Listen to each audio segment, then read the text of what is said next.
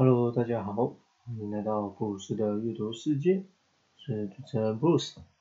今天要分享的书籍是《假如给我三天光明》，呃，作者是海伦凯勒女士。说起来，早在五十几年前，她就已经离开人世哈。不过，有关她的故事还是在这个世上流传着。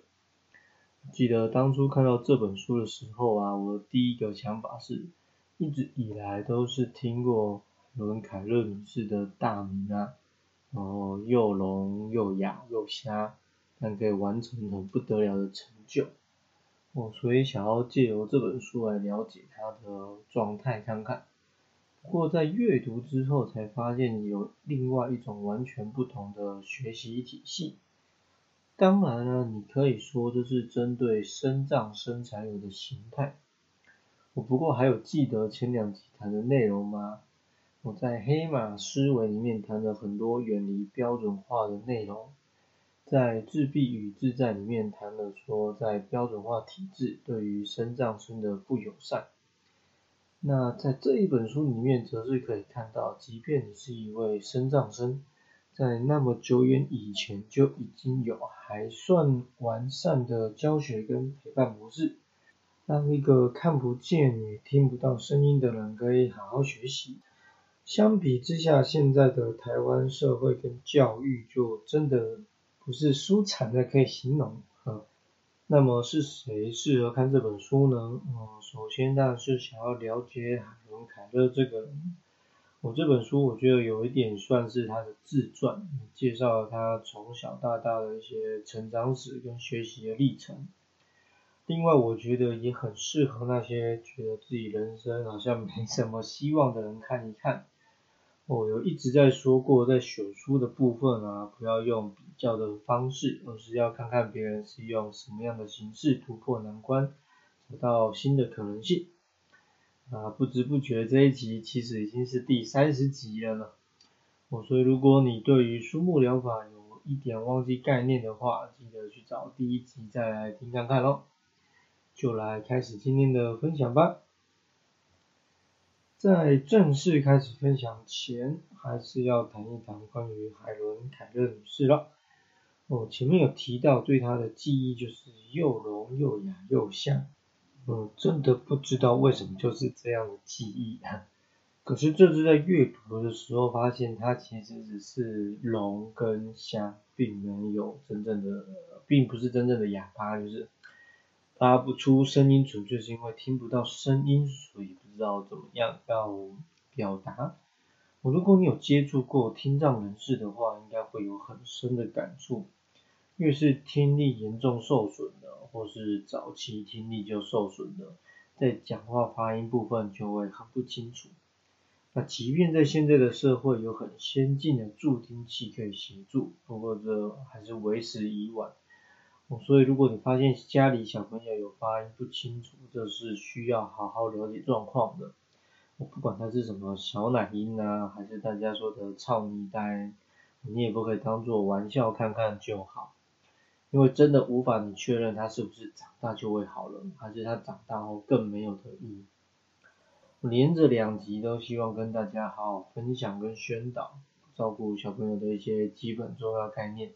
这完全不需要极度专业的能力或背景，但一定需要你，也就是主要照顾者的用心跟细心。因为就那句话嘛，钱是有可能。无法解决一些事情的哦，希望大家都不要为了小孩的健康感到难过跟懊悔。身障这个词的全名是身心障碍，那其实说起来两者有着非常大的差异。自闭症啊可以说是心理状态，但其实也包括了生理议题。那我觉得更准确的说是关于社交互动的部分。可是，如果你今天是听不见跟看不见，就是很纯粹的生理状况。所以，当我们听到是声障声的时候，到底是哪方面有状况，其实没有办法第一时间就确定。可是，在现在的教育体制下，还是把这些所谓领有身心障碍手册的当事人们都混在一起。就是不管你是先天性的遗传疾病，还是后天发现刺激跟学习不足。又或者你是因为意外状况而产生的身体缺陷等等。我来在这边针对身障做出这样的分享，是希望大家可以慢慢有所体认。很多时候方便是一回事，但更多时候精准比起方便是重要的。不能因为跟自己无关啊，不影响到自己的权益，就想说啊这样做就好了这样。那为什么要特别讲身障这件事情呢？嗯，因为我记得前一集我们谈的是自闭嘛。我个人认为啊，这个当事人的家庭背景一定没有那么简单，然后才有机会在生命中遇到这么多的贵人啊。我那在这边，我觉得要直接的说，相比之下，海伦凯勒呢，他就直接描述了他们家里的情境。那所以要说他能有后续的这些发展成就，背后如果没有强大的经济资源系统，那是不可能的。尤其是他当开始进入有人教学的学习系统时，整本书差不多开始一小段之后，就提到的苏立文老师，从他七岁的时候就去作为他的学习老师。那一路到他读大学都还在他的旁边，甚至出了社会到世界各国，也继续的陪伴在他身边。那我就说啦，如果你的不是家里财力雄厚，是怎么有办法这样呢？很多时候，很多有钱人都不希望钱跟背景去分散人们对自己努力的注意力。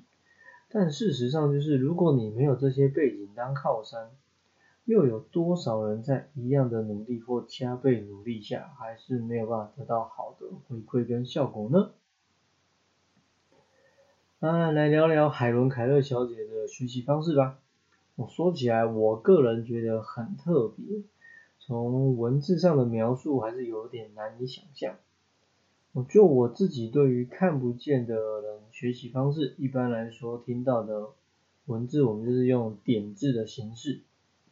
那如果你是听不见的人呢，就比较多是用手语的形式。那么同时看不见也听不见的怎么办呢？啊，靠的除了是点字以外，还有就是在书上提到是在他的手掌上用书写的方式呈现。那前面其实有讲到，其实海伦凯勒并不是无法说话，呃，正确的状态是说，因为他大概十九岁。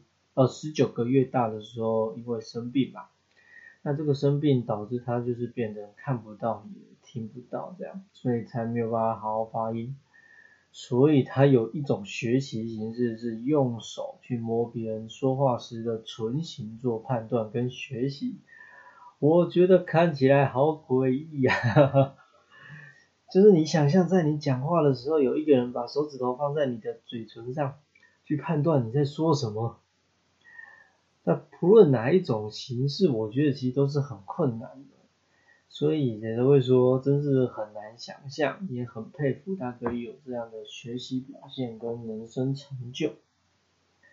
那在这本书里面可以看到，海伦凯勒有分享自己的一些阅读习惯跟经历，说起来我觉得也是一本很丰富的书中书。呃，什么意思呢？就是说你可以在这里面看到他的分享啊。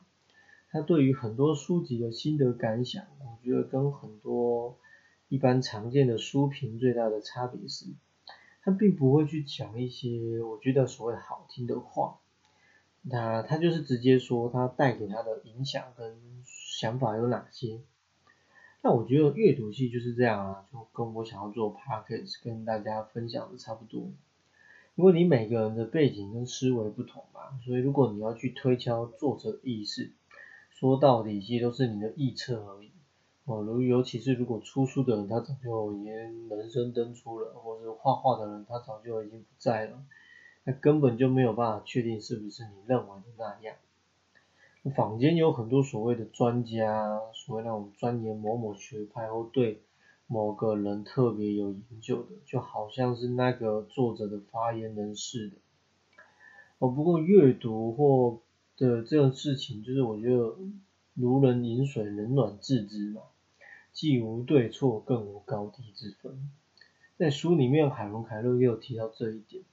我觉得如果有机会跟他对谈，其实应该会非常有意思。因为虽然在生理结构上它有许多的不便，但在内心深处跟文化底蕴上，我觉得他并不是一个空有躯壳的人。他喜欢的也不只是阅读，哦，也还会去欣赏电影啊、舞台剧等等，啊，也会参加户外活动，去森林里、去水上活动。哦，所以如果真的可以亲眼所见他的这些行为，我觉得应该可以给人非常大的激励。我并不是说他都可以，为什么不行？可是生命真的没有那么的脆弱，为受限，都是主要自己为。干扰自己来当做主要因素。最后啊，我想要多分享一点内容，就是书名写的“假如给我三天光明”。如果大家今天知道七十二小时后你就看不见了，那你会有什么样的打算跟安排呢？呃，可能很多人觉得这件事情就没有安排的必要嘛。我觉得那是因为你的心态跟状态上的不同。哦，不过既然要分享这本书，我觉得就来分享作者的想法吧。那第一天呢，作者的安排是下午去看看那些常年陪伴在他身边的人。那除了家人以外，其实在生命中他也真的遇到很多贵人，但是就是从来都不知道对方长得怎么样。那人类就是有一种能力，就是可以用人图像的方式去做记忆。所以如果之后又要失去视力的话，那就把那些对自己有重要情感的人都先看过一遍吧，至少把他们的这个印象储存在脑海里。那另外就是他也要去自己喜欢的大自然里头，好好欣赏这个世界上的自然美景。我对于一个即将失去光明的人，也可以说是还来不及好好认识世界就失去光明的人，有很多我们觉得一般的事情，对他们来说可能就不那么一般。第二天，作者想要做的是好好了解这个世界上的过去跟现在。那么要怎么样可以有机会在一天里头好好认识呢？那在他海伦凯勒小姐的那个时代，她选择的部分就去博物馆。其实说真的，我觉得，嗯，当初看到这个安排是蛮惊讶的。可能是我 自己没有这个念头啦，那或者是我自己以前去博物馆的状态，就是我会很会昏昏沉沉。对，就到那种还要安静欣赏的地方，我就会想睡觉。但如果是从这样的出发点来思考，我觉得就不难理解为什么会有这样的做法。那可是如果换到我们现在社会，可能就是好吧，那我就是用网络来了解或认识这世界。但我觉得这还是有点差别，因为我们一直以来反正就是用眼睛嘛，然后网络什么，然后认识世界。但对于海伦凯勒来说，他一直就是用摸的方式。所以用摸的方式跟我今天有机会用眼睛看，那是完全不一样的。所以这就接到了第二个夜晚，他就会想说他要安排去电影院或剧院度过，因为刚刚讲你感官能力的不足跟受限，所以他就是他可能跟在看戏的时候也是听也是别人写字在他手上，对，所以。或者是用点字的形式，呃，有些戏他们在进场的时候会发一些这个入场的介绍，用点字的方式认识。那这时候如果改换成用眼睛去看完人家演完一场戏，我觉得那感受应该是完全不一样。最后一天的安排，其实他提到他没有特别的想法，就是想要看看世界的日常是怎么运作的。就是大家平常上下班的状况啊，然后平常逛街，平常一般人早上十点或是下午两点在路上做些什么这样。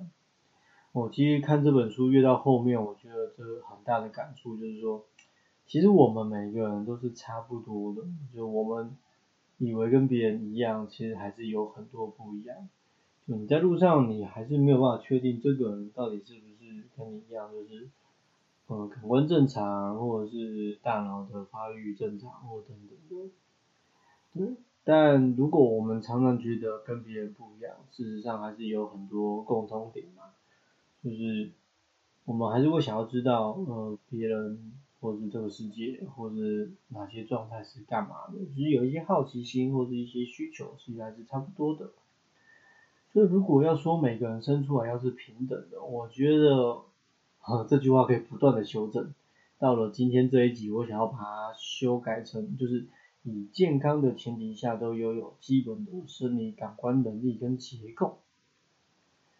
嗯，OK，这本书其实是差不多九十年前我用散文发行的形式组成的，但里面的内容我觉得都不会让人家觉得是很有历史哦，反而会觉得所谓的经典，其实差不多就是这样。那我这个是从图书馆借来的嘛，它上面还贴着就是是二零二一年年度最佳少年儿童读物奖。其实我觉得这本书是它很。它不会受年龄跟身份限制，都值得大家去好好的阅读看看。那今天的分享就到这边啦，好吧？记得有兴趣的话要去找书来看。下一集预告，我要分享的书籍是《冲绳不一样：那些旅行没教你的冲绳事》。啊，很明显这就是一本在介绍冲绳的书啊，不过路线上是很不同，书名就讲了嘛。旅行书里面是看不到，而作者本身还是一个棒球迷，所以整本书的内容除了关于冲绳的故事，就是一些相关的棒球活动了。如果有兴趣，可以先去预约来看，或是等我来跟你聊聊。我是 Bruce，下次见喽。